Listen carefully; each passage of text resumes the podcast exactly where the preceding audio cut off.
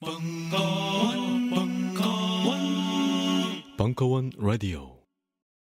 안녕하세요. 용산에서 가장 믿음 가는 조립 PC 전문 업체 컴스테이션의 이경식입니다.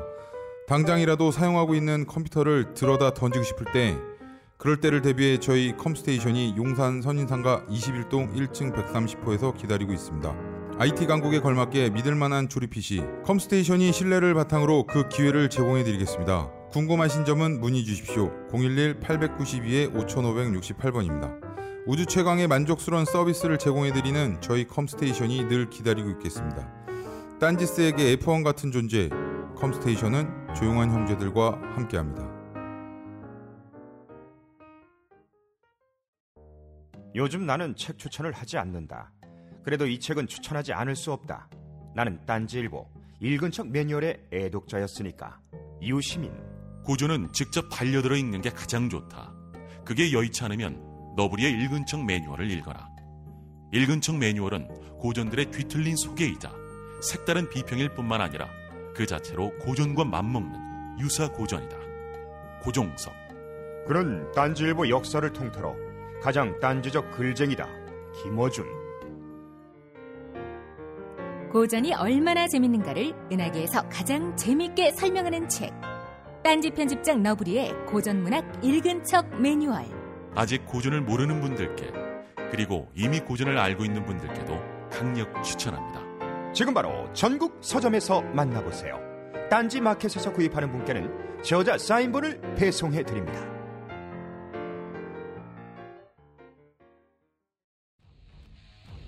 광복 70주년 기념 메가 릴레이 특강. 국가란 무엇인가? 강헌. 혁명의 문학과 백가쟁명. 음악과 영화를 중심으로. 2부. 2015년 12월 21일 강연. 사실은 임근택 감독은 전형적인 60년대적 감독입니다. 어, 그가 살아남을 수 있었던 것은 아까 말한 그 우수 영화, 문예 영화를 아무도 보지 않는 그 영화를 70년대 내내 찍을 수 있었기 때문에 가능했던 거예요. 왜냐하면 이분은 굉장히 짧은 시간에 빨리 찍어주니까 그리고 꼭 커트 따주시니까 아마 흥행에 상관없이 오히려 그분은 약 100편에 가까운 영화를 찍을 수 있었던 것이죠. 그런데 그 속에서 유일한 거장으로 이제 남게 되는데 그래서 이제 이분은 이제 80년대 말에 갑자기 흥행 감독이 됩니다. 바로 장군의 아들 시리즈로. 그래서 사실은 이, 이 장군의 아들을 보면 아시겠지만 정말 임근택 감독이라는 감독의 예술적인 사실 그 수준이 보여요. 어. 근데 이게 엄청난 성공을 거두게 돼요. 박상민이라는 무명의 주연 배우를 오디션을 통해서 발탁해서 찍었는데 엄청난 성공을 거두면서 원투 쓰리까지 속편을 만듭니다. 그래서 이 영화를 제작했던 이제 그 당시 단성사의 주인이기도 했던 태흥 영화사의 이태원 사장이 일종의 보너스로 그래 너 옛날에 예술 영화 많이 찍었다는데 네가 찍고 싶은 거 찍어봤는데 돈은 3억 5천에서 쓰지 마. 그래서 일종의 보너스를 준 거예요. 아마 흥행 안 해도 되니까 돈 많이 벌어줬으니까 찍고 싶은 거 찍어. 그래서 이건 이 사람은 이청준의 그 판소리에 관련된 단편 소설들을 바탕으로 해가지고 스편제라는 시나리오를 만들었고 이걸로 이제 뭐 별로 유명하지 않은 배우인 김명곤과 아주 신인 그 판소리 소리꾼인 오정혜를 끌어들여서 영화를 찍었습니다. 그래서 이 영화를 단성사에서 개봉했는데요. 사실 이 영화가 처음부터 히트한 게 아니고 이 영화는 처음에 개봉하자마자 역시 예상대로 아무도 보러 오지 않았어요. 정말 첫 2주간은 거의 관객 지금 같았으면 벌써 일주일 만에 작품 떨어졌습니다. 그런데 여기에 여기에 서편제의 이 기록적인 흥행에 불을 붙인 최고의 장본인은 누군 줄 아세요? 바로 YS입니다. YS가 참 여러 일을 했어요. YS 아니었으면 우리가 서편제라는 영화 기억도 못해. YS가 갑자기 국무회의석상에서 이런 얘기를 듣게 됩니다. 미국 그때 92년부터 한국의 그 현대 자동차가 드디어 미국 시장에 진출을 하게 됐어요. 미국 시장 수출을 하게. 한국 드디어 미국 시장에 첫 수출을 하게 됐어요. 그런데 헐리우드의 영화 한 편의 수입이 한국 현대자동차가 미국에 1년 동안 판 것보다 더 많은 수입을 올리고 있다라는 걸 보고받고 깜짝 놀랍니다. 아니 그까지 영화가 그렇게 우리나라 그 큰 공장이 1년 내내 새가 빠지게 팔아먹는 것보다 더 많이 번단 말이야. 그러면서 야 우리도 뭔가 문화 산업- 산업이라는 거를 육성해봐. 그 문화 산업이 뭐가 있냐? 영화가 있는데요. 야 그 지금 나오는 영화 중에 내 안쪽 팔만하고 볼만한 영화 뭐 있냐? 그랬더니 뭐 누가 이 봐봐 비, 비서진 중에서 음 좀 유명 오래된 감독이 유명한 감독이긴 한데 지금 영화 흥행이 전혀 안 되는 영화가 있다고. 그러면 이제 대통령의 격에게도 좀 맞는 영화인 것 같습니다. 그래가지고요 청와대 초청 뭐지 그 상영회를 합니다.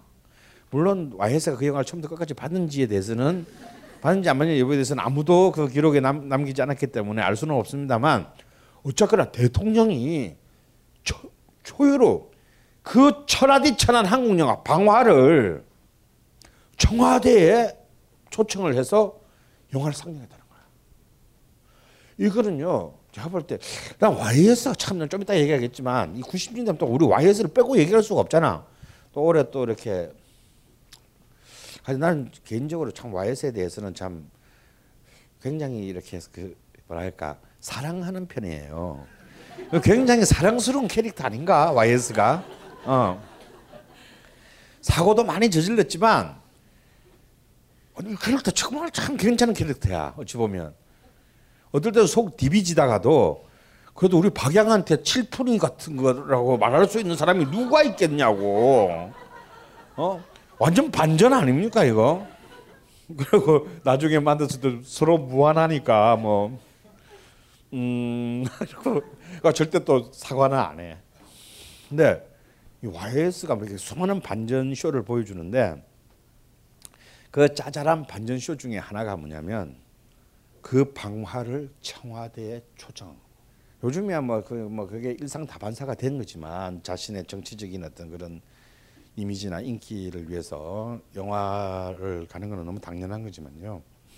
그 당시는 사실은 그 권위적인 한국의 대통령제 사회에서는 있을 수 없는 일이거든. 그 전에 대통령들이야 그냥 여배우를 밤에 은밀히 불렀겠지.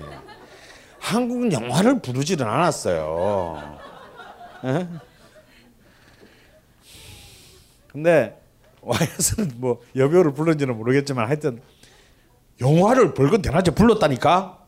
이게 갑자기 또 우리나라 사람들 또 희한한 거 있잖아. 또 대통령이 뭐 했다 그러면 또 우르르 가주는 거. 어, 이때부터 그냥 막 갑자기 하루, 내내 손님 안 들던 영화에 아침부터 매진이 되기 시작합니다. 그러니까 그때는 예매라는 게 없었거든 가서 줄 서야 돼. 가서 줄 서야 돼요.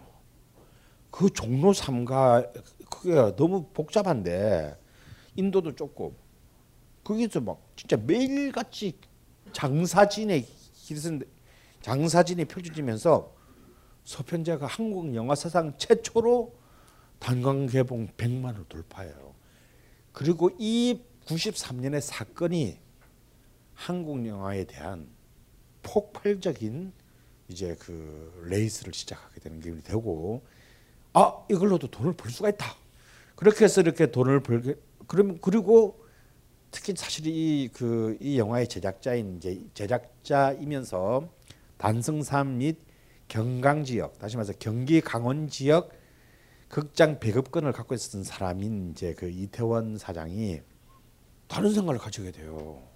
어 이것 봐라. 근데 갑자기 깐느가 임근택을 주목하기 시작했어 이때부터.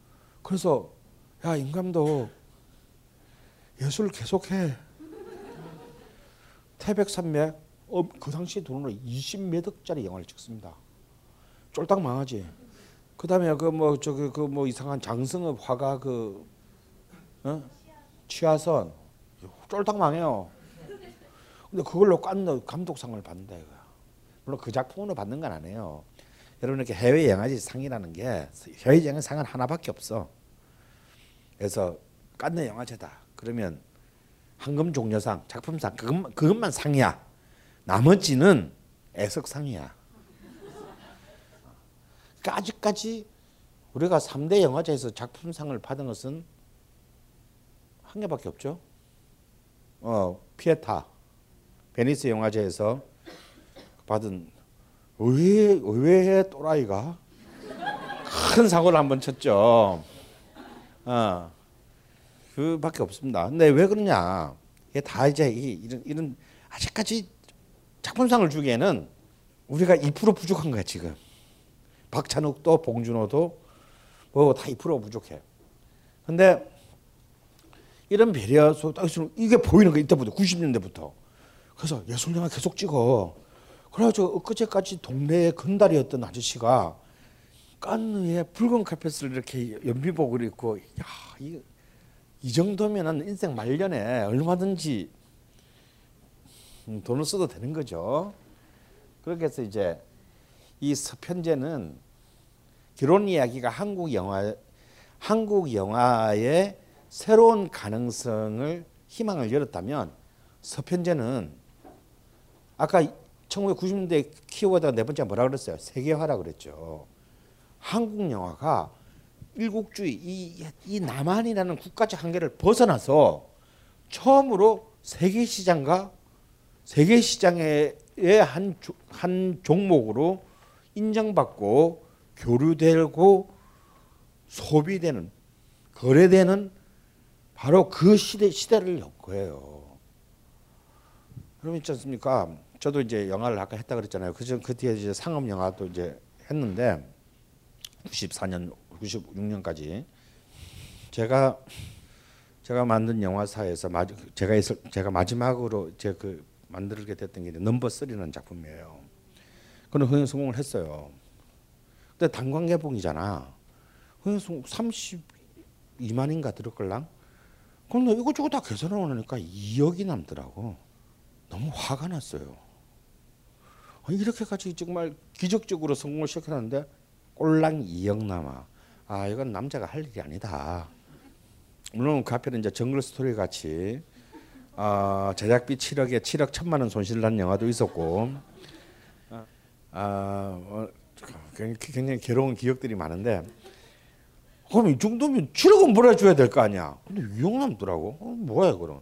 에이 씨발 니들끼리 알았어. 라고 저는 손 들었습니다.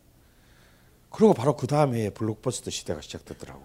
하여튼 타이밍에 이 본래 이 비즈니스와 정치는 타임 연애는 타이밍이거든. 이게 안 맞아 나는. 꼭 내가 지나, 그만두고 나면 터지더라. 근데 제가 그때 그만두게 결정인 이유가 뭐냐면요. 이 넘버 3가 국내에서는 흥행도 잘 됐고 뭐 비디오 판매는 신기록도 세우고 그랬는데 해외 영화제도 굉장히 많은 평가를 받았어요. 그 해외, 해외 영화제 우리가 말이 영화제지 영화제는 뭡니까 마켓이에요 마켓. 깐느 영화제 아니에요 깐느 마켓이에요. 가면은 전부 세계의 모든 배급업체들이 와가지고 거- 매일 거래한단 말이야 사고 팔고 사고 팔고 사고 팔고 우리가 꽤 많은 영화제 초청을 받아서 갖고 꽤 많은 마켓에서 팔았어요. 한 제 기억 정확했는데 한 16개국에 팔았어요. 넘버 3를. 근데 우리 얼마 받고 판 줄 아세요? 만불이야. 나라당. 그 당시 환율로 800만 원. 그럼 800만 원이 다 우리 돈이냐? 아니야. 가령 우리가 이래서 캐나다에 팔았으면 영어 자막을 넣어줘야 되잖아. 자막비가 400만 원이야. 그럼 400만 원 남아. 그러면 한 10개국 팔아봐야 4천만 원밖에 안 돼요. 어, 쪽 팔려서 그 좀, 어, 정말 가오상해. 근데 그때 솔직히 임근택 감독님 영화도 만불이었어요. 그러니까 팔 드디어 한국 영화를 사람들이 이제 세, 세계 마켓에서 한국 영화도 사주자. 됐는데 이게 별로 그렇게 영 아닌 거지. 그건 지금도 그래요. 지금도 한국 영화는 그렇게 비싼 가격에 팔리지 않습니다. 특별한 예외를 제외하면 그냥 사람만 팔려가는 거야. 사람만. 근데 하여튼간에 그런 한계가 있지만 어쨌거나 한국의 문화 컨텐츠가 세계 시장에 나가게 된 결정적인 제 동리를 만들었다라는 거예요.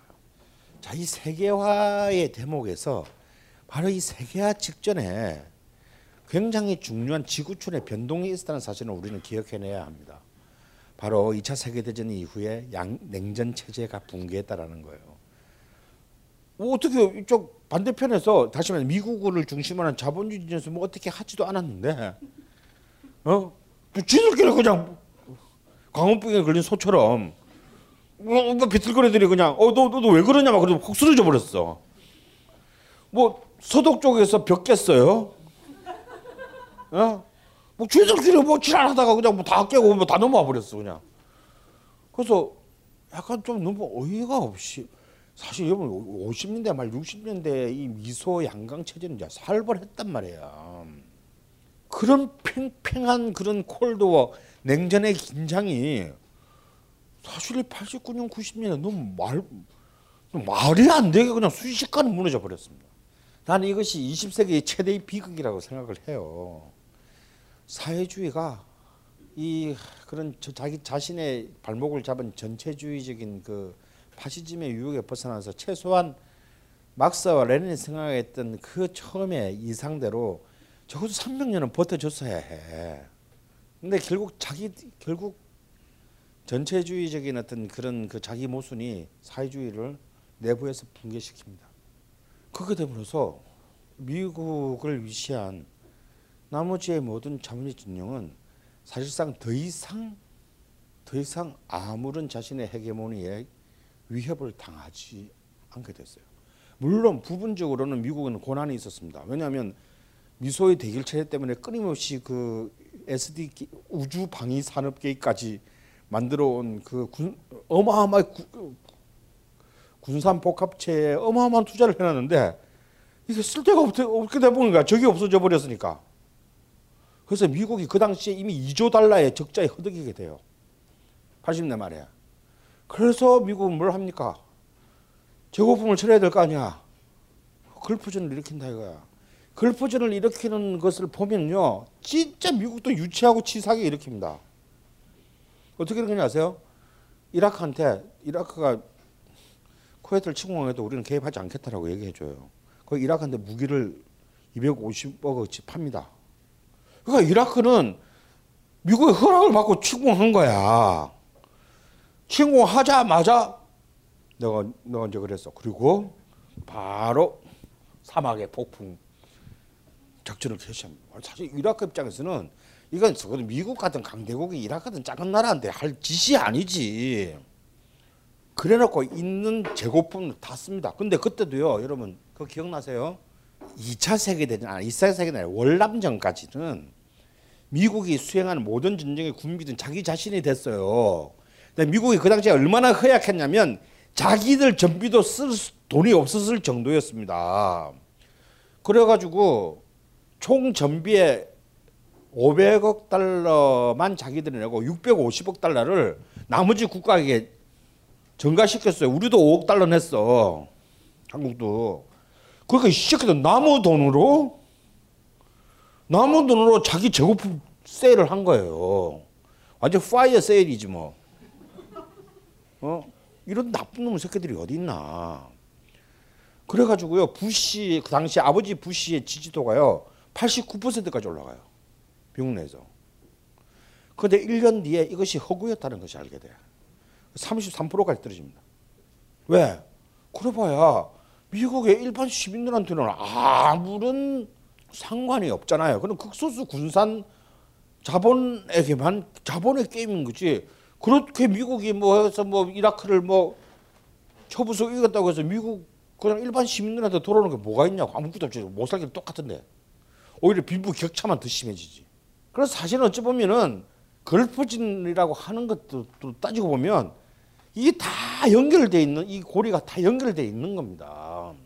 그러니까 이제 사실은 이때부터 이 아버지 부시부터 아들 부시 가면 이제 여러분들 너무 다 잘 아니까 얘기할 필요 없고 이 아버지 부시 때부터 어떻게 됐는지 미국도 이제는 체면이고 뭐고가 없는 거야.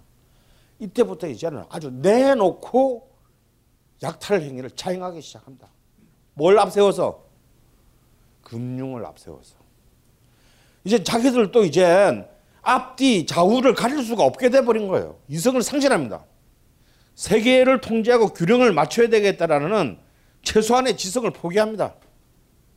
한국의 한국의 진보 진보 정당 운동이 이제 마지막 조봉암의 진보당 사건을 끝으로 사실은 유일하게 부활할 수 있는 시점이 바로 이 87에서 92년 사이의 체제였습니다. 근데 우리는 soft landing 하지 한국의 진보 정당은 이때 soft landing을 하지 못해요. 지금 이 순간까지도 그러하지만 아 이미 저는 기억합니다. 88년 88년 총, 1988년 총선에서요. 제가 당시 살던 은평구에 민중당 후보로 이재호가 출마했습니다. 만제 정확한 기억은 아니지만 만 533표를 얻은 걸로 기억해요. 아, 만 5,033표를 얻은 걸로 기억해요. 그러니까 은평구에서는 3위였고 진보당 후보 중에서 아 저기 민중당 후보에서는 유일하게 만 표 이상을 획득한 두 명 중에 한 명이었습니다. 오, 당신 대단한 거예요. 만 오천 지역구에서 만 오천 표를 그 획득할 수 있었던 거는 그런데 김문수는 또 어떤 사람입니까? 김문수는 85년에 선호련 서울 노동자연합의 리더였습니다. 80년대를 대표하는 최고의 그 노동운동권의 지도자였죠. 바로 그와 이제 시- 그 그의 휘하에 이제 심상정과 이런 이제 부, 이런 분들이 있었어요. 근데 정말 그 김문수는요 대단한 사람이에요. 안구부에 잡혀서 그렇게 고문을 당하고 안 분 세 명 중에 한, 한 명입니다. 그런데 그가 그런 그가 갑자기 삼당 합당이 된 무슨 당인지 당이 당명이 하도 바뀌어가지고 민자 민자당에 합류합니다. 이재호 합류합니다. 근데 어떻게 됩니까? 바로 그 386들은 그 80년대에 수많은 뭐 어쩌고 저쩌고 저쩌고 저쩌고 무슨 년 무슨 년 무슨 년 무슨 년 씨발 뭐저 무슨 협이 이 출신 새끼들 전부 다, 다 어떻게 DJ가 손가 한 손만 살짝 들어도 가가지고 씨발 큰절하고 공전 봐서 대통령 되려고 아저 국회의원 되려고 이렇게 찌랄벽을 떨지 않았습니까? YS는 참으로 아까 재밌는 인물이라고 했습니다. 그 수많은 말실수들, 그 수많은 말도 안 되는 개고집들, 뭐 어떻게 일국의 대통령이 아무리 마음에 안 들어도 일본은 한 딴 다른 주권 국가한테 버려장 머리를 고쳐놓겠다 뭐 이래. 지가 뭔데? 일본하고 우리가 붙으면 어떻게 이겨 우리가? 아 진짜 막. 어이. 근데 이 YS가 사실은 어찌 보면 또 그 IMF 때문에 그리고 자신의 아들 그 둘째 아들 양- 그 김현철 때문에 너무 많은 막판에 이제 말리는 표를 잃었지만 또 어찌 보자면 억지로 그 나 멀쩡한 강을 갖다 파헤친 놈보다는 어마어마한 일들을 해낸 건 사실입니다. 일단 나는 무엇보다도요 YS의 최대의 공적은 한국의 정치사에서 군부 쿠데타를 영원히 불가능하게 만들었다라는 거. 이거 하나만으로 그런 굉장히 높이 평가돼야 된다고 봅니다. 마치 노무현이 권력의 권위주의를 스스로 무너뜨린 것만으로 높이 평가돼야 되듯이 YS는 그 이후로 한국에서의 군부에 의한 쿠데타의 모든 가능성을 잔인할 정도로 씨를 말렸습니다. 이거는 이렇게 무식하지 않으면 할 수 없는 일입니다. 그러니까 그래서 YS가 권력을 잡았을 때, 잡았을 때 사실 바로 그 바로 그 민정당의 후예들의 지지를 해서 잡은 거잖아요. 그러면 정치적으로 제스처를 취할 수는 있습니다. 하나의 척결이라는 어느 정도 이렇게 막좀 밑에까지 몇 명 잘라 주시고 뭐 이런 정도로. 근데 YS는 안 해서 안 그랬어요. 거의 위관급 장교 단위까지를 씨를 말렸습니다. 그래서 다시는 군의 정치 세력, 군이 정치 세력화 되는 것의 여지를 아예 멸종시켜 버렸습니다. 좀 굉- 사실은 어찌 보면은 영관급 이하의 아직 어린 장교들한테는 너무 이거는 잡을 빼앗는 거잖아요. 또 그들이 다 정치 군인이 된다는 보장도 없고 그런데 좀 가혹하다라는 생각. 오히려 진짜 그것 때문에 쿠데타가 일어날 만한 수준으로 어 그런 어떤 그 가혹한 결단력이 있었어요. 이것이 YS가 갖고 있었던 굉장히 강력한 힘입니다. 그런데 사실은 바로 이 YS의 시대에 또 하나의 거대한 신드롬이 부상하고 있다는 것을 우리는 주목해야 합니다. 사실 이근희가 선대 회장인 이병철로부터 삼성그룹을 물려받은 것은 87년입니다.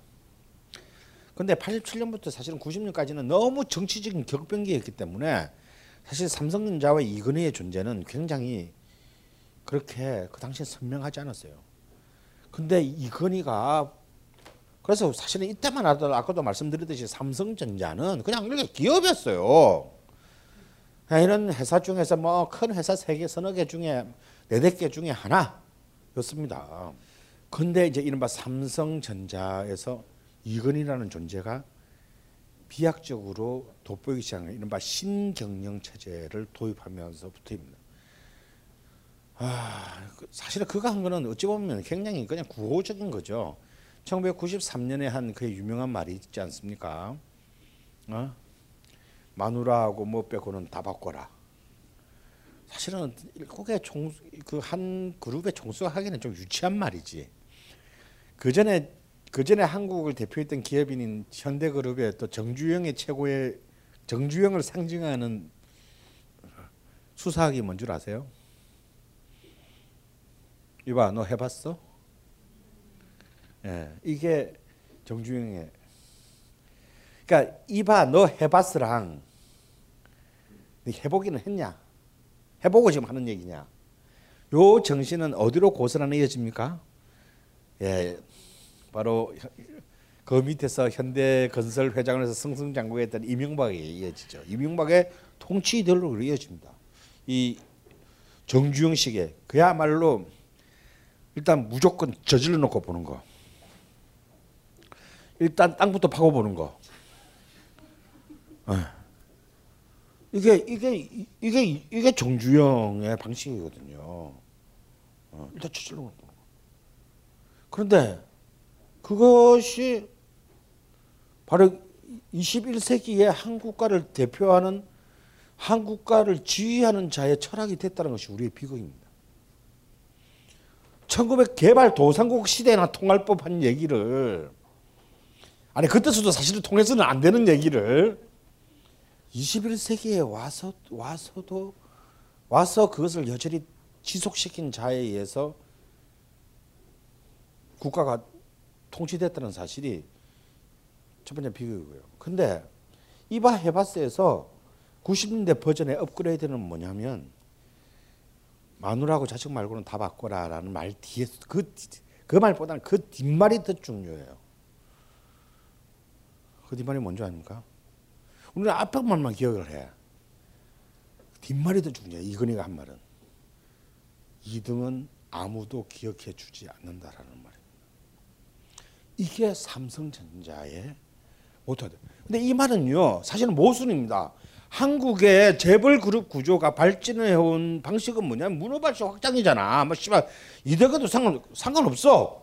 그냥 돈이 조금만 될 만한 거는 뭐 콩나물 장사 콩, 콩나물 장사라도 다 끌어 모아 가지고 덩치를 키워 가지고 가는 것이 한국 재벌 그룹의 스타일인데요.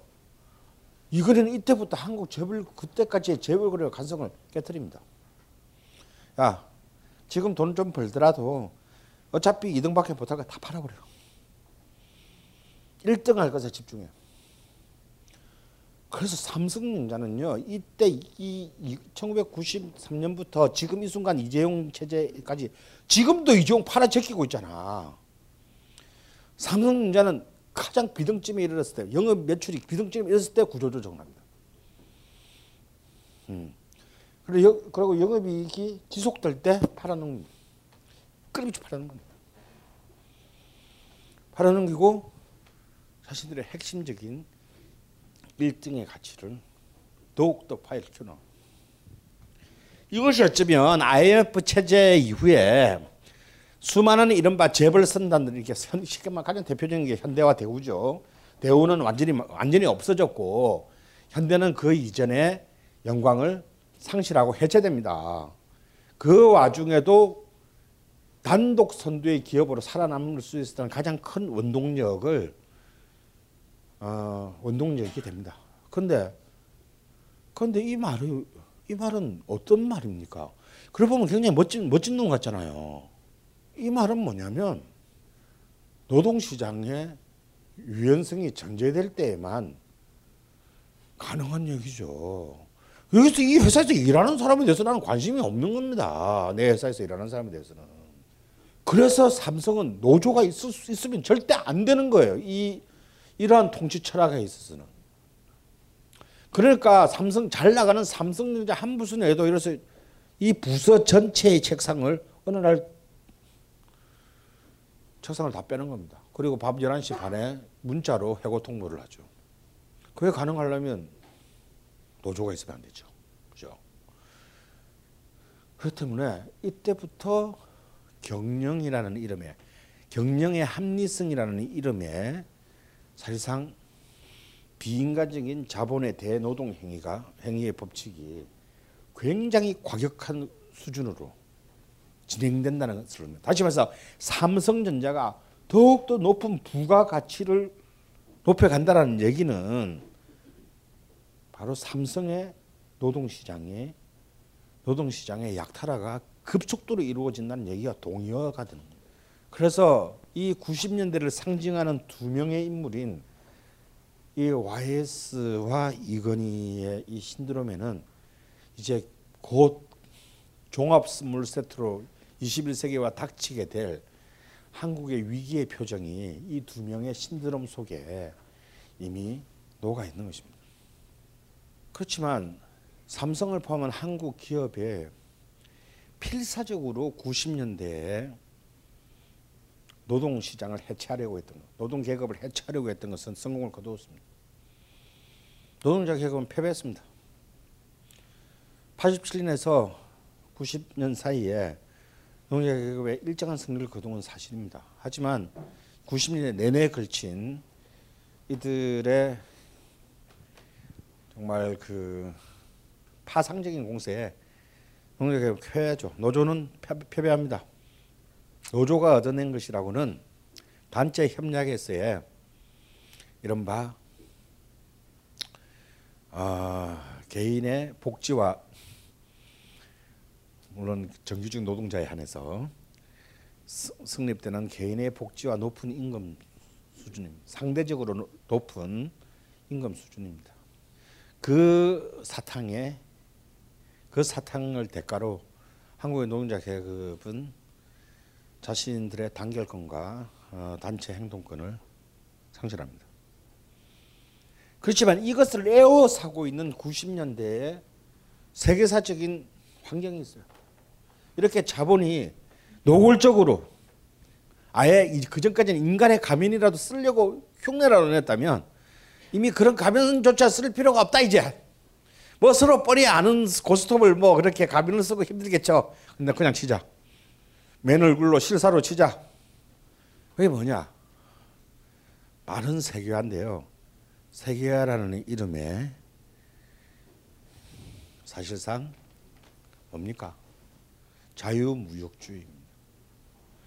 강한 놈이 팔고 싶을 때 마음대로 팔 수 있는 것. 약한 놈의 사정 안 봐주는 것. 우리가 서로 공생해서 살자는 모든 노력을 폐기하는 것. 이게 바로 바로 WTO입니다. 여러분 본래 본래 WTO라는 게 뭐냐면 뭐, 뭐 굉장히 복잡하게 생각할 필요 없어요. 본래는 이게 뭐냐면 가트 무역에 대한 협정이 가, GATT 가트였잖아요. 이제 이 가트의 8차 협정이 우루과이 라운드입니다. 이게 이제 93년도에 타결돼요. 그러면서 이제 95년부터 우루과이 라운드가 이제 실행, 전 세계로 실행됩니다. 이제 우리나라는 이제 뭐 때문에 우리가 관심을 가지게 됐어요? 그 농업 분야, 쌀 분야 때문에 이제 우리가 관심을 갖게 됐죠. 근데 사실은 농업 분야 말고도 우루과, 우루과이 라운드 8차 분야의 협정에서 제일 중요한 건 서비스 산업 분야입니다. 이것이 이제 타결되면서 이것이 전 세계적으로 시행돼야 되잖아요. 시행되려면 이게 강제성을 가져야 되잖아. 그래서 이제 가트를 폐기, 가트는 협정에 불과하니까 기구를 만들게 돼요. 이걸 이제 폐기하고 WTO라는 기구를 만들게 됩니다. 그리고 이 기구를 만들면서 몇 가지를 더 추가해. 이 중에서 가장 중요한 게 뭐냐면 지적 재산권에 대한 이제 강화입니다. 이전까지는 자 우리 잘 지키자 정도였다면 이제부터는 지, 지키자 정도가 아니라 무역 보복 다음에 무역 제소 재판. 그래서 실질적으로 국가에게 책임을 물을 수 있는 해당 국가에 책임을 물을 수 있는 그런 이제 가혹한 이 징벌 장치를 갖다가 만들게 돼요. 누가 만들었어요? 미국이지 뭐.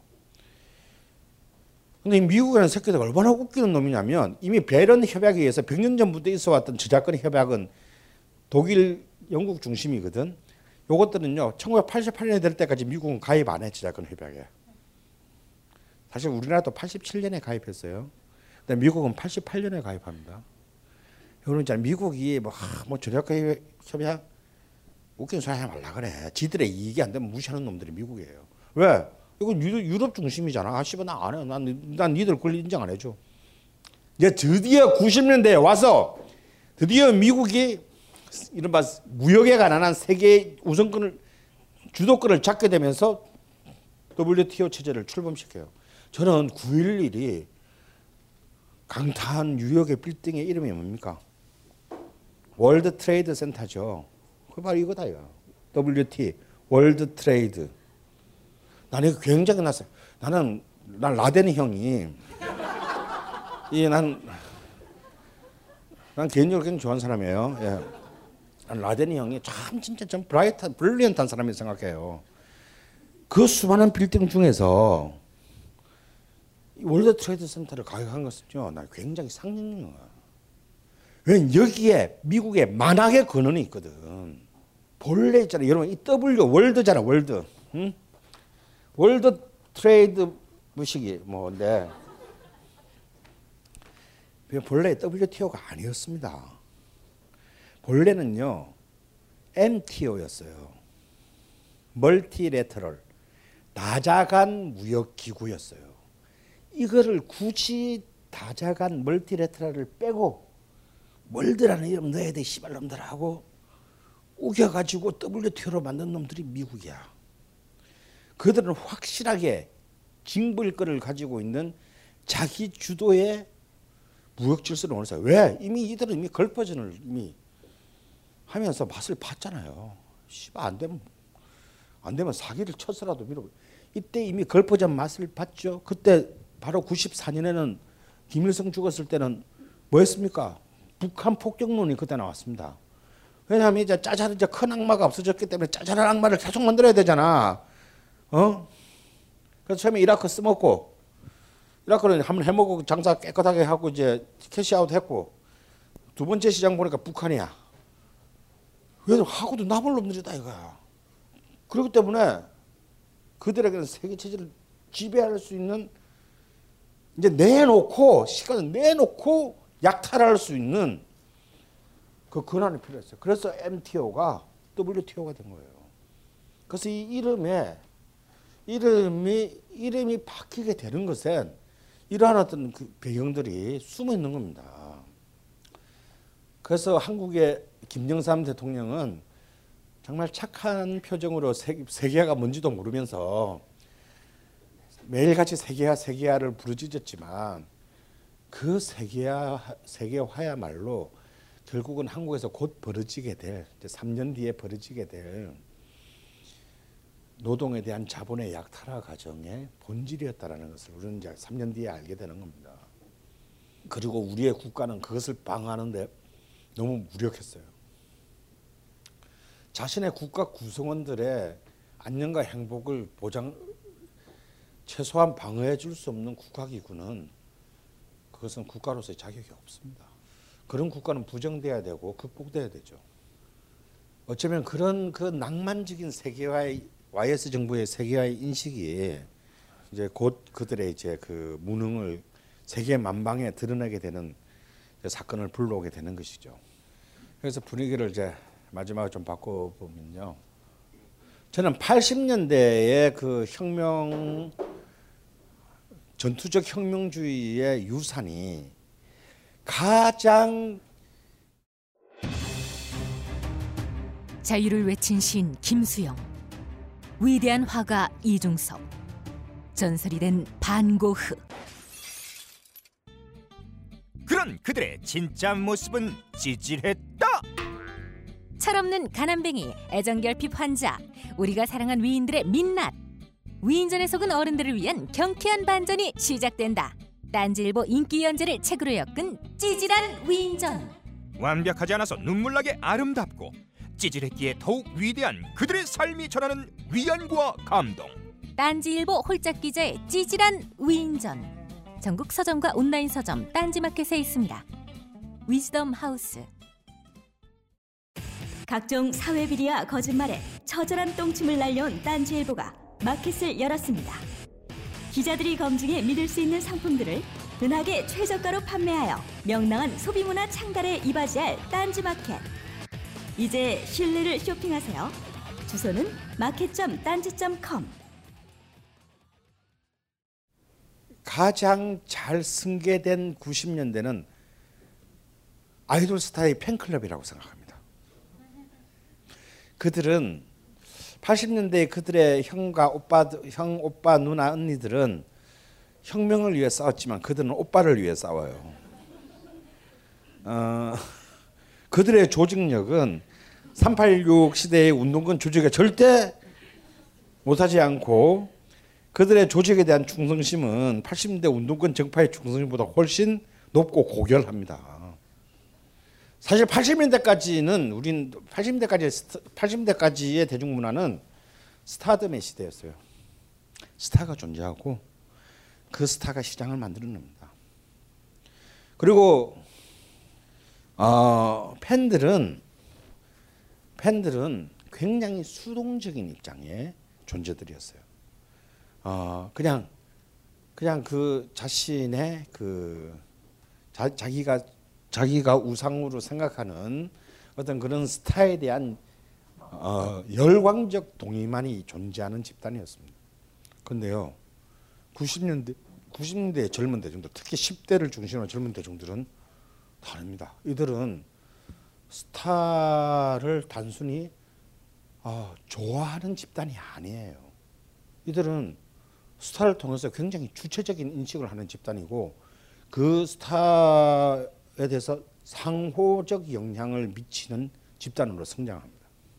그리고 더 나아가서는 자신이 좋아하는 스타의 정치적 사회적인 정치적 사회적인 그런 어떤 펑션 기능을 기능들을 굉장히 적극적이고 주체적으로 공세적으로 수행하는 그런 집단이 돼요.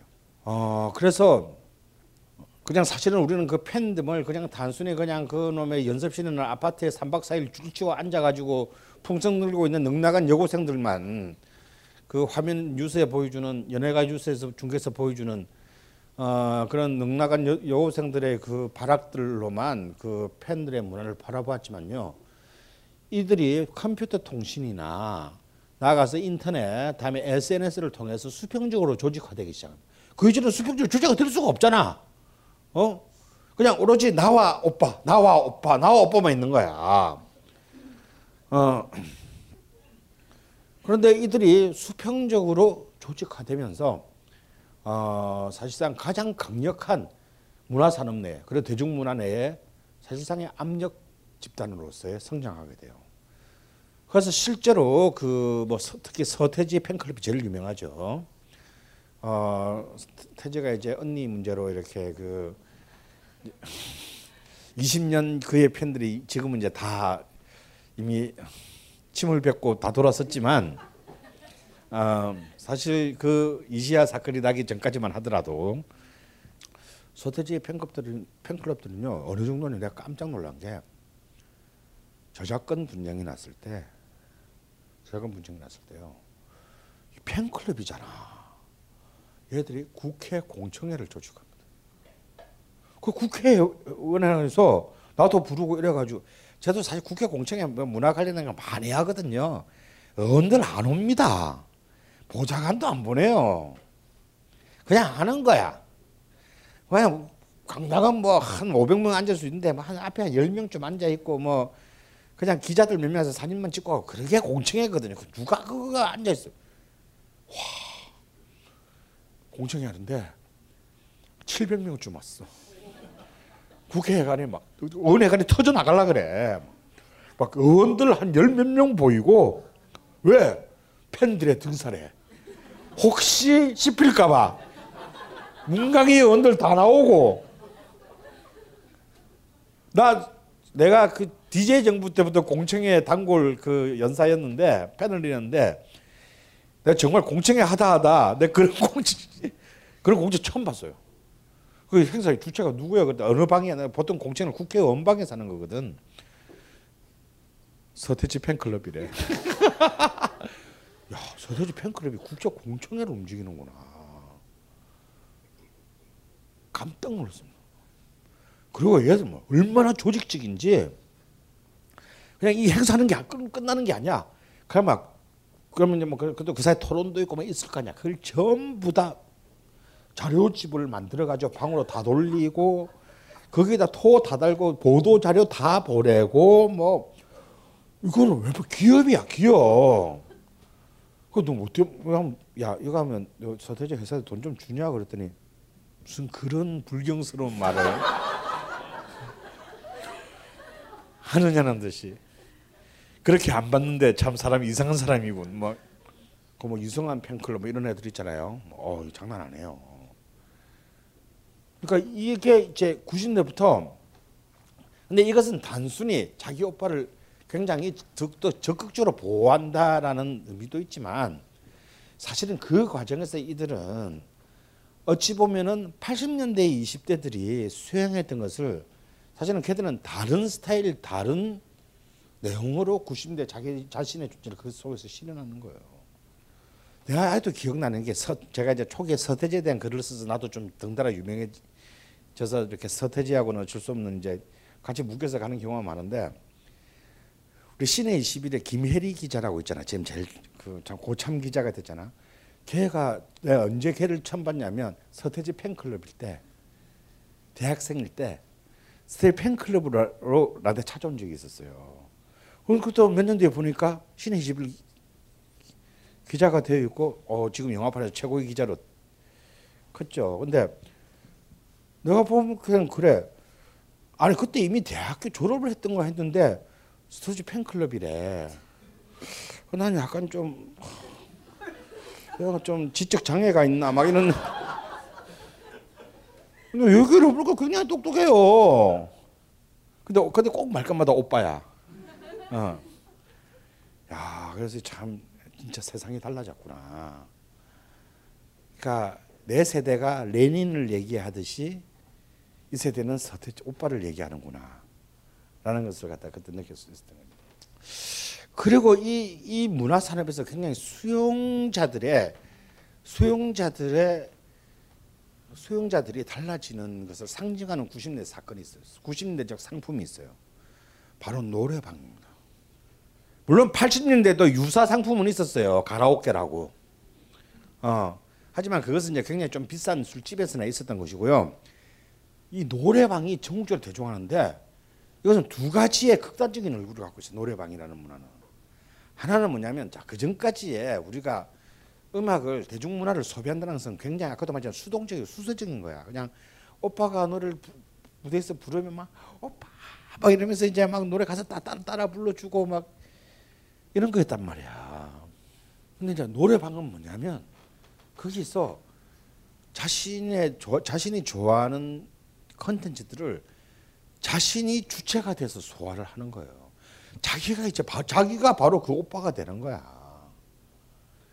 그렇게 함으로써 사실상 단준, 단순히 어, 수동적 재생산에서 벗어나서 자신이 어찌 보면은 그런 컨텐츠의 재생산에 참여하는 듯한 어, 주제성이 엿보이는 듯해요. 하지만 동시에 노래방은 또 하나의 표정이 있습니다. 또 하나의 표정이 뭐냐면 바로 원천 컨텐츠 원천 컨텐츠의 틀에서 벗어나지 못한 소비를 하게 돼요.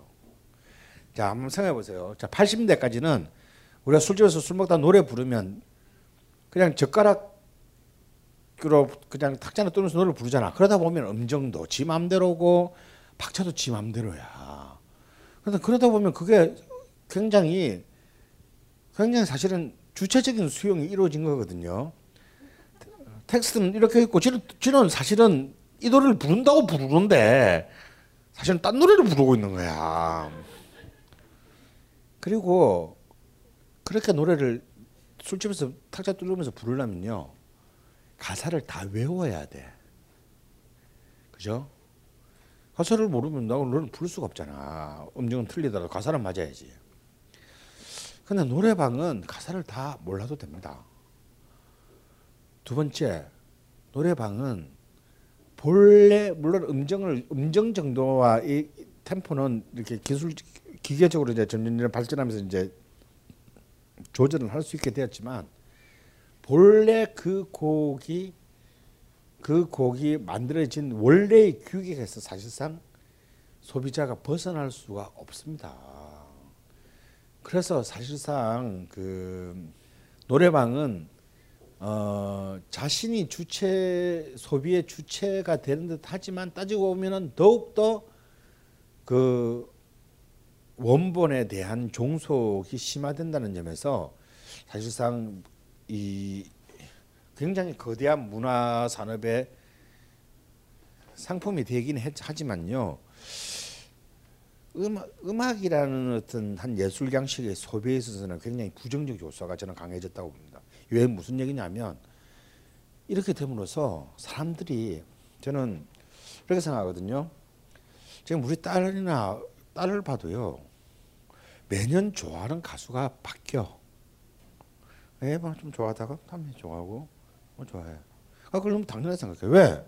핸드폰에 음악을 씹어놓잖아. 그럼 씹어놓고 그냥 껌 씹다가 좀 단물 빠지면 버리듯이 좀 이제 뭐 들은 것도 이제 삭제하고 다시 채워놓고 듣는 거예요. 근데 이전에 카세트 테이프 이런 걸로 음악을 듣는 사람들은 카세트 테이프가 늘어질 때까지 왜 몇 개 없으니까 이렇게 듣고 지가 좋은 거 듣고 듣고 듣고 듣고 계속 반복적으로 소비를 합니다. 그렇기 때문에 사실은 노래 한 곡을 듣기 위해서는 자신의 용돈에서 굉장히 많은 돈을 지불해야 되고 굉장히 힘들게 그 컨텐츠에 대해 컨텐츠의 접근성이 굉장히 높았어요. 나 문득이 굉장히 높았어요. 근데 지금은 이 디지털 다운로드의 시대에는 사실상 그이 음원 컨텐츠에 대한 접근의 문턱이 너무 낮아. 너무 쉬워. 그리고 씨발 뭐 멜론 같은 데 가입하고 뭐, 뭐 3,500원인가 내면 뭐 다 들을 수 있어 그냥. 그래서 사실은 이 어떤 이 곡에 대한 혹은 어떤 뮤지션에 대한 로열티가 없어요. 그냥 수도꼭지만 열면 수돗물이 나오듯이 우리는 그냥 문화를 소비하는 겁니다. 그리고 버려요. 마치 그 일회성 소비재처럼 한번 쓰고 버리는. 이런 그 이런 소비 패턴의 문화 속에서는 사실상 진지하고 어, 생명력이 긴 컨텐츠의 문화가 만들어진 걸 기다리는 것은 무리입니다. 바보죠. 이런 시대에 그런 걸 만들면 바보입니다. 팔리지도 않아요. 아니 우리 딸이면 그렇게 말할 것 같아요. 어, 뭐좀 있는 것 같긴 한데 너무 후가시 너무 들어간 거 아니야? 어, 왜 이렇게 무거워 얘가? 이렇게 되는 겁니다. 그랬을 때 과연 그 컨텐츠에 사실상 세계 시장의 시장적 경쟁력이 있겠는가? 더 나아가서 더 지속적인 그, 그 자체의 예술적 가치는 보장받을 수 있겠는가 하는 점에서 본다면 어쩌면 이 노, 그런 어떤 그 가치의 질적 하락이라는 점에 가장 큰 변수를 만든 노래방이라는 문화가 90년대 초에 출현한다는 것은 어, 굉장히 중요한 얘기입니다. 하지만 뭐 노래방 어쩌고 얘기 해봐야 다 소용없고 결국 90년대 욕망의 용광로를 만든 컨텐츠는 다음에 이 세 가지입니다. 그렇죠? 자동차와 PC 그리고 핸드폰입니다. 사실 이것이 이것이 진짜 문제예요. 이게 왜 문제냐? 여러분 9만 8천 평방 킬로미터밖에 안 되는 한국 사회에서 자동차는 사실 우리 생필품이 아니에요. 예를 들어서 휴지 하나 살려면 30마일을 가야 되는 호주나 미국에 산다면 자동차는 생필품이야.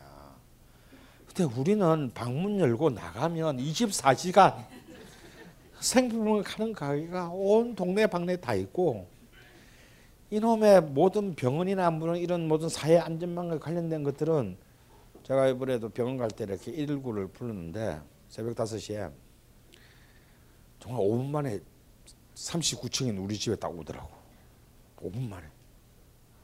그래서 참 내가 손도 하나 깜짝을 못해서 그냥 119를 불러라 해서 불렀는데 그 이분 살아가지고 그랬어요. 정말 대단하십니다.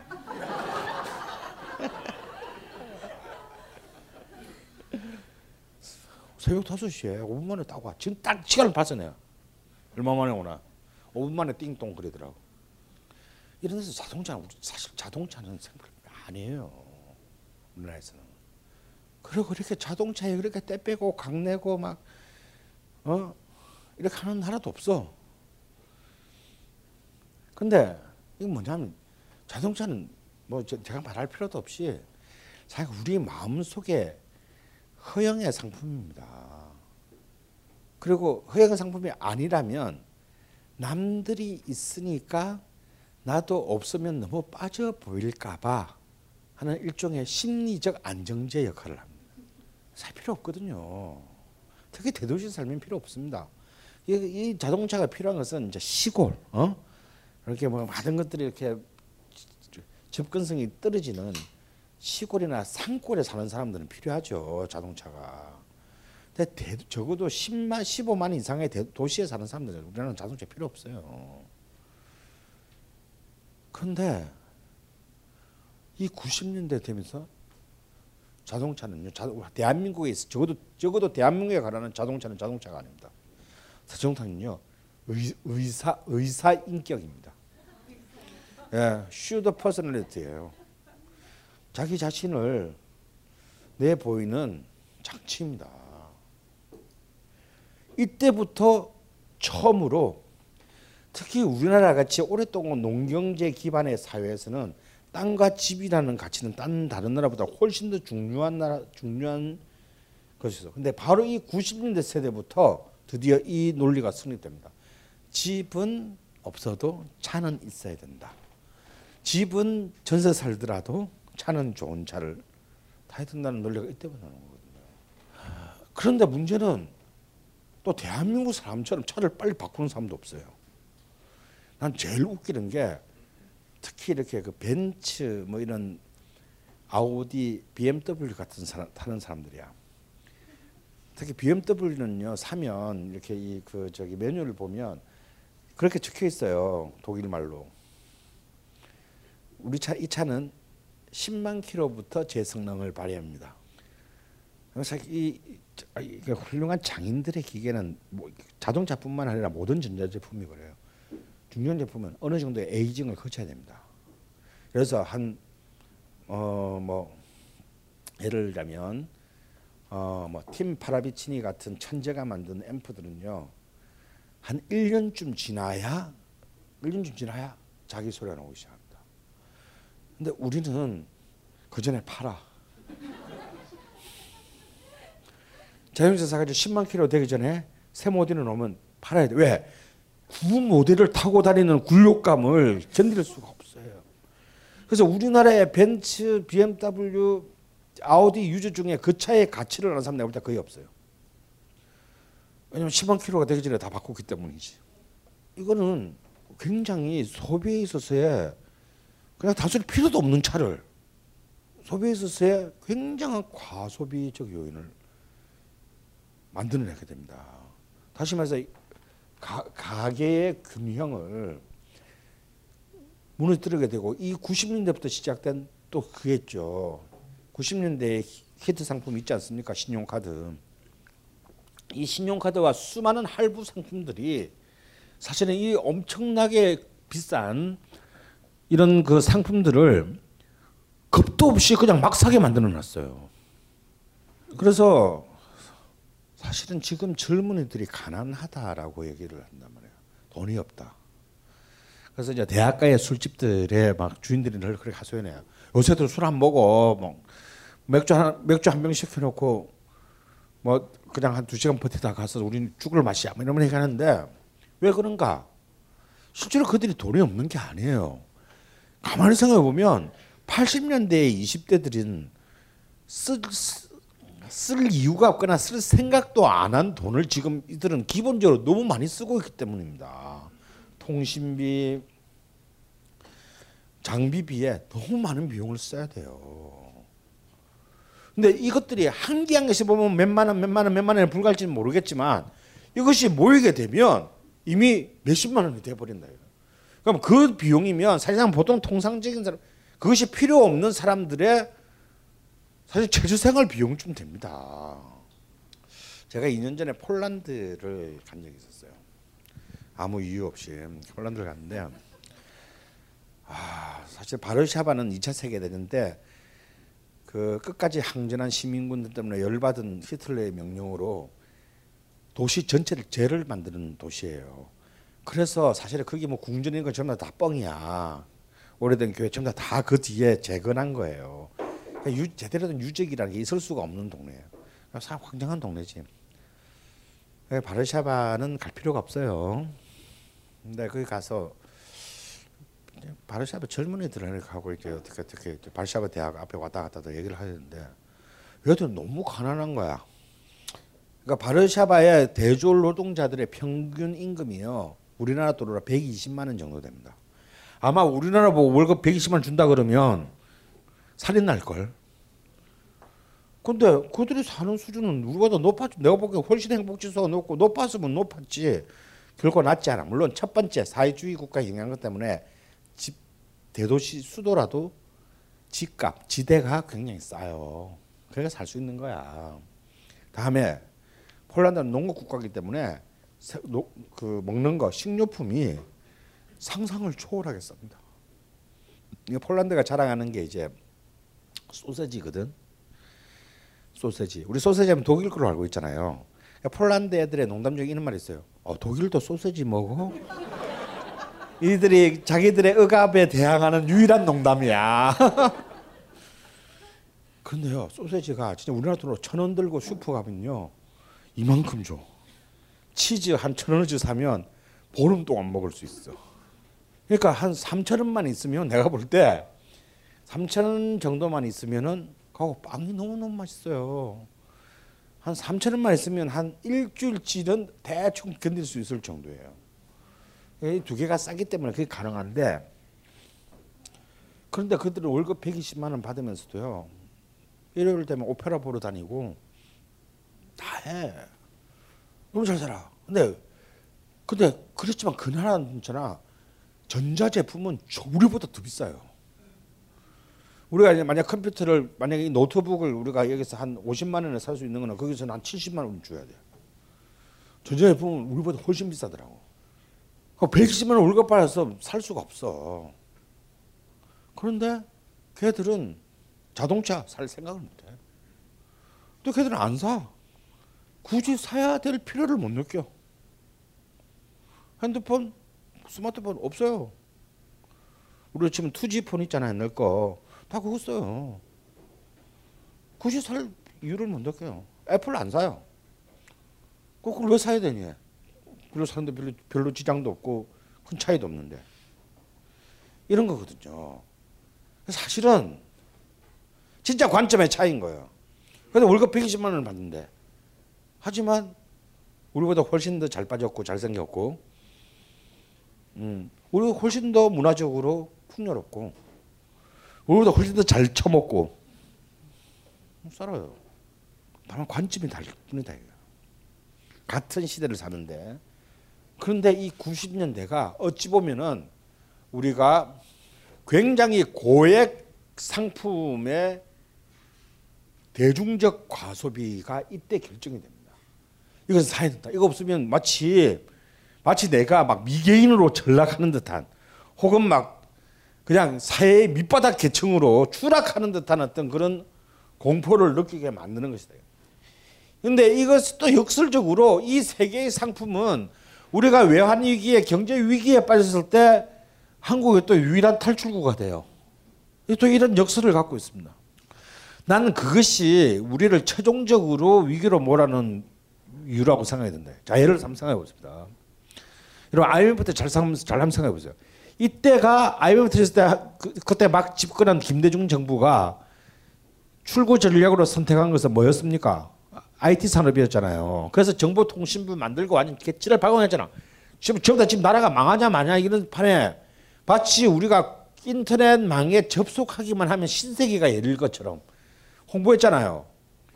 그래서 전부 다, 다 지금 막 없는 돈에 전부 다 컴퓨터 사가지고 그 컴퓨터도 컴퓨터는 있었지만 거기에다가 전부 다, 다 인터넷망에 연결했지 않습니까 우리가 그러면서 사실은 몇 개의 많은 그 몇 개의 많은 산업들을 갖다가 그 선택적으로 이제 포기하게 되는데 가장 대표적인 게 음악 산업을 포기한단 말이에요. 마치 이런 기억해 보세요. 마치 내가 인터넷망에만 접속하면 노래는 공짜로 다운받아서 볼 수 있을 것 같은 그런 정부가 권장하지는 않았지만 뭔가 그런 야식꾸리한 분위기를 풍겼고 우리는 아무런 양심의 가책 없이 노래나 영화를 공짜로 다운받아서 봤다 이거야. 이제 미필적 고의에 의한 전국적 저작권 위반이지. 지금 JTBC의 앵커 손석희가 진행하는 100분 토론에 나간 적이 있는데요. 하, 진짜 나 어이가 없는 게 이 불법 다운로드에 대해서 어떻게 저는 이쪽 편에 앉는 거야. 불법 다운로드 해서는 안 된다. 그래서 송석희가 그랬어. 아 강선생은 이쪽에 앉으셔야 될 분이 왠지 오늘 이쪽에 앉으신 것 같네요. 라고 그랬어요. 근데 앞에 이제 이른바 막, 막 운동권 변호사 뭐 이런 막 앉아서 막 정보의 민주적 공유가 어떻고 막 떠들더라고. 너무 어이가 없어서 아 그러면 변호사님의 구자 번호를 저한테 좀 비, 번과 함께 알려주시면 안 되나요? 변호, 변호사님의 그 구자에 있는 돈을 공유하고 싶네요. 제가 제 결론적으로 그렇게 말했습니다. 아 가능하다 정보의 민주주의 공유. 그것은 저작권자가 그러고 싶을 때 내 노래 마음대로 다운 받아라. 라고 했을 때 가능하다. 실제로 그런 뮤지션들이 있습니다. 미국에도 있어요. 갑자기 그 밴드 이름이 생각 안 난다. 그게 누구지? 예. 그 밴드들은 그냥 곡 나오면 막 뭐, 씨발 마음대로 다운 받아. 가능하다. 다음에 그게 아니어도 가능하다. 그 당시에 벅스의 그 저기 가입자가 1200만 명이었어요. 소리바다 가입자 580만인가 그랬어. 이분들이 사회주의 혁명을 하면 된다. 그래서 모든 지적재산권과 예술을 정부가 소유하고 그리고 우리는 공짜로 그걸 쓰고 정부가 예술가들을 먹여 살리면 된다. 1200만 명이면 충분히 혁명이 가능하지 않냐. 여러분 공짜로 다운받기 위해서 사회주의 혁명을 합시다. 아 진짜 그런 걸 가지고 토론한다는 게 말이 됩니까? 그럼 자본주의라는 게 뭐예요? 우리가 우리가 살고 있는 게 만약 자본주의라는 것을 승인한다면 자본주의 기초는 사적 소유를 기반으로 하는 것을 의미합니다. 아, 그것을 어기면 범죄죠. 근데 그 범죄를 두고 이게 무슨 민주적 공유 뭐 이런 얘기를 하고 있으면 그건 안 되는 거다 이거. 근데 이런 말도 안 되는 얘기가 왜 나올 수밖에 없었냐 그 당시에 사실 그 당시 DJ 정부의 그 스탠스가 이 IT 산업과 정통부를 살리기 위한 위해서 너무 애매한 스탠스를 취했기 때문입니다. 그렇게 해서 결국 이 세계의 자동차, PC, 핸드폰은요. 90대 중반에서부터 시작해가지고 90대 후반 2000년대를 들었으면서 사실상 한국 사회의 일상을 규정하는 가장 중요한 중요한 기구가 돼요. 기구 기구가 되고 어, 이것은 결국 한국의 이후에 이제 모든 경제적 상황을 어, 지배하게 됩니다. 그래야 우리는 이제 가장 참혹한 단어를 90년대에 종말과 함께 떠올리게 됩니다. 바로 88만 원 세대의 등장이 돼요. 이들은 가장 풍요의 한복판에서 태어나서 가장 자신의 삶을 규정조차 해보기도 전에 약탈의 대상이 되어버린 세대를 말합니다. 이건 누가 만들었습니까? 이거는 첫 번째 범죄자는 후암무치해진 이젠 더 이상 더 이상 가면도 쓰고 싶어 하지 않은 자본이고요. 그 자본을 통제하기는 커녕 그 자본을 부추기고 기꺼이 그의 하수인이 되기로 작정한 국가 권력의 합작품 이러한 비극이 바로 이 90년대를 관통하면서 드디어 한국 사회에 그 비극의 모습을 드러냈다라는 것이 90년대 한국 사회의 본질이라고 할 수 있습니다. 그렇게 우리의 90년대와 20세기는 끝났습니다. 마지막 후일담 하나를 얘기하자면 그로부터 2년 뒤 90년대 끝난 2년 뒤 2002년이 왔습니다. 2002년은 굉장히 우리에게 굉장히 중요한 세계의 문화 정치학을 보여주는 시간입니다. 정치가 문화가 되는 그리고 문화가 정치가 되는 이제 그 90년대 유산이 가장 일목요연하게 드러난 시간이 2002년입니다. 바로 노사무 붉은 악마 그리고 효순이 미선이를 위한 촛불 집회 이 세 가지입니다. 이 세 개의 공통점은 뭐냐?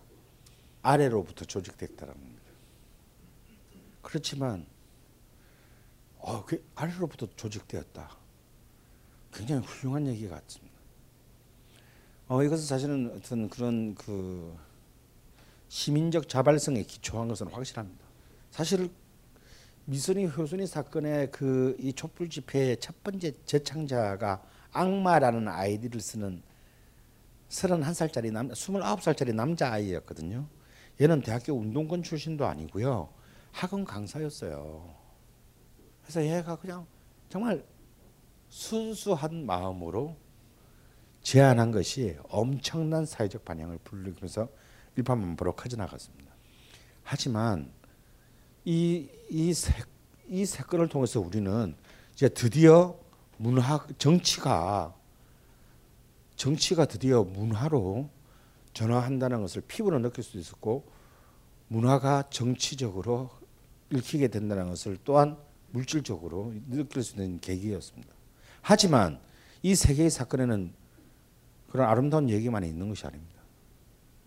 이것이 분명 아래로부터의 자발적인 요청에 의한 위해서 형성된 것은 사실이지만 이 세 개의 또 비극적인 공통점이 있습니다.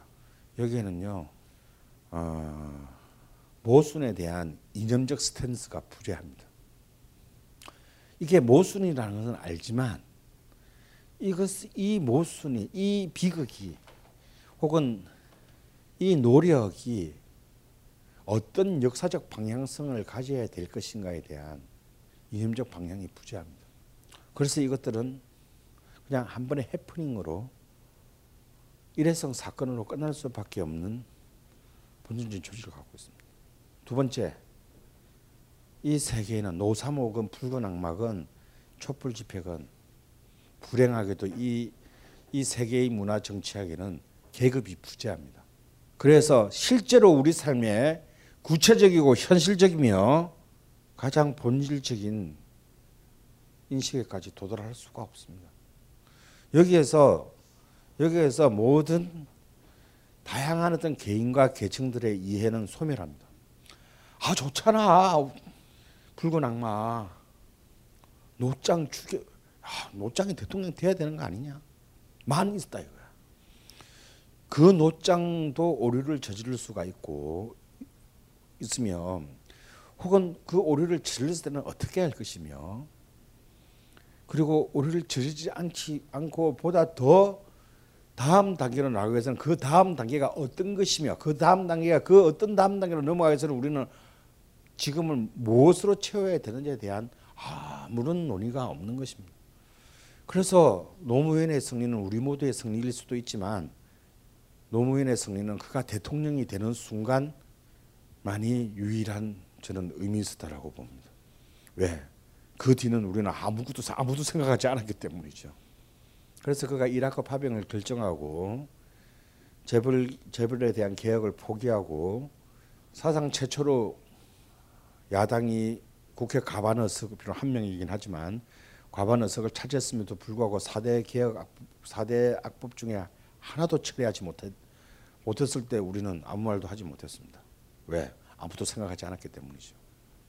그래서 그냥 우리는 등달아 같이 패배하는 것으로 합의 보고 끝났습니다. 그리고 그 뒤로 이명박이라는 정말 아까도 말했지만 시대착오적인 인물이 어, 대통령에 당선되는 것을 우리는 그냥 넋을 놓고 어, 바라보았을 뿐입니다. 이 모든 것이 이것이 정말 90년대의 후일담이라면 2010년 진짜 17년 이제 대통령 선거가 이제 이제 그래도 2년 남았네. 와 진짜 진짜 길다. 그래도 2년 남았네. 충분한 시간입니다. 아, 왜냐하면 우리는 또 dynamic Korea잖아요. 예? 되는 것도 없지만 안 되는 것도 없는 예? 예, 그런 나라에 우리는 살고 있습니다. 우리는 수많은 기적을 이미 행했습니다. 이전이면 뭐 나라를 한 열 번쯤 바꾸고도 남을 시간이다. 그걸 보면서 아 우리가 정말 음, 막스가 그러지 않았습니까? 역사는 두 번 반복된다고 한 번은 비극으로 한 번은 희극으로. 저는 진짜 딱 이 말 이 말이 요즘처럼 요즘처럼 절실할 때가 없습니다. 우리는 처음엔 다시 그래야 될까 봐요. 다시 처음부터 다시 87년으로 돌아가 가지고 처음부터 다시 국가를 혹은 우리의 미래를 설계해야 될까 봅니다. 그런 점에서 90년대는요. 이미 지나가 버린 미래입니다. 그런 점에서 90년대는 우리에게 굉장히 중요한 시대예요. 여기에서 국가의 모든 본질이 드러나기 때문입니다. 여기에서 YS, DJ, 노무현 이런 이름에 속지 마십시오. 그런 이름에 속지 말고 그런 사건에 속지 말고 그 시대에서 가장 본질적으로 이 시대를 규정하고 움직인 것이 무엇인가를 주목하십시오. 그러면 어쩌면 우리가 앞으로 2015년, 17년 이후에 우리의 국가가 정말 어떤 방향으로 아니 17년이 아니라 37년이 되더라도 어, 어떤 어떤 방향의 국가로 가야 할지가 자명해질 거라고 봅니다. 그럼 그게 바로 그것에 우리는 지금부터 적금을 붓는 20년짜리 20년 만기 장기 적금을 붓는 각오로 가더라도 결코 난 늦지 않다. 어, 라고 생각을 합니다. 여러분의 생각은 어떤지 굉장히 궁금하지만요. 그 궁금함은 우리가 현실 속에서 확인하도록 하겠습니다. 네. 지리밀리란 얘기를 너무 오랫동안 어, 길게 들어주시느라 대단히 감사합니다. 수고하셨습니다. 이 강의는 벙커원 어플에서 동영상으로도 시청하실 수 있습니다. 벙커원, 벙커원, 벙커원 라디오.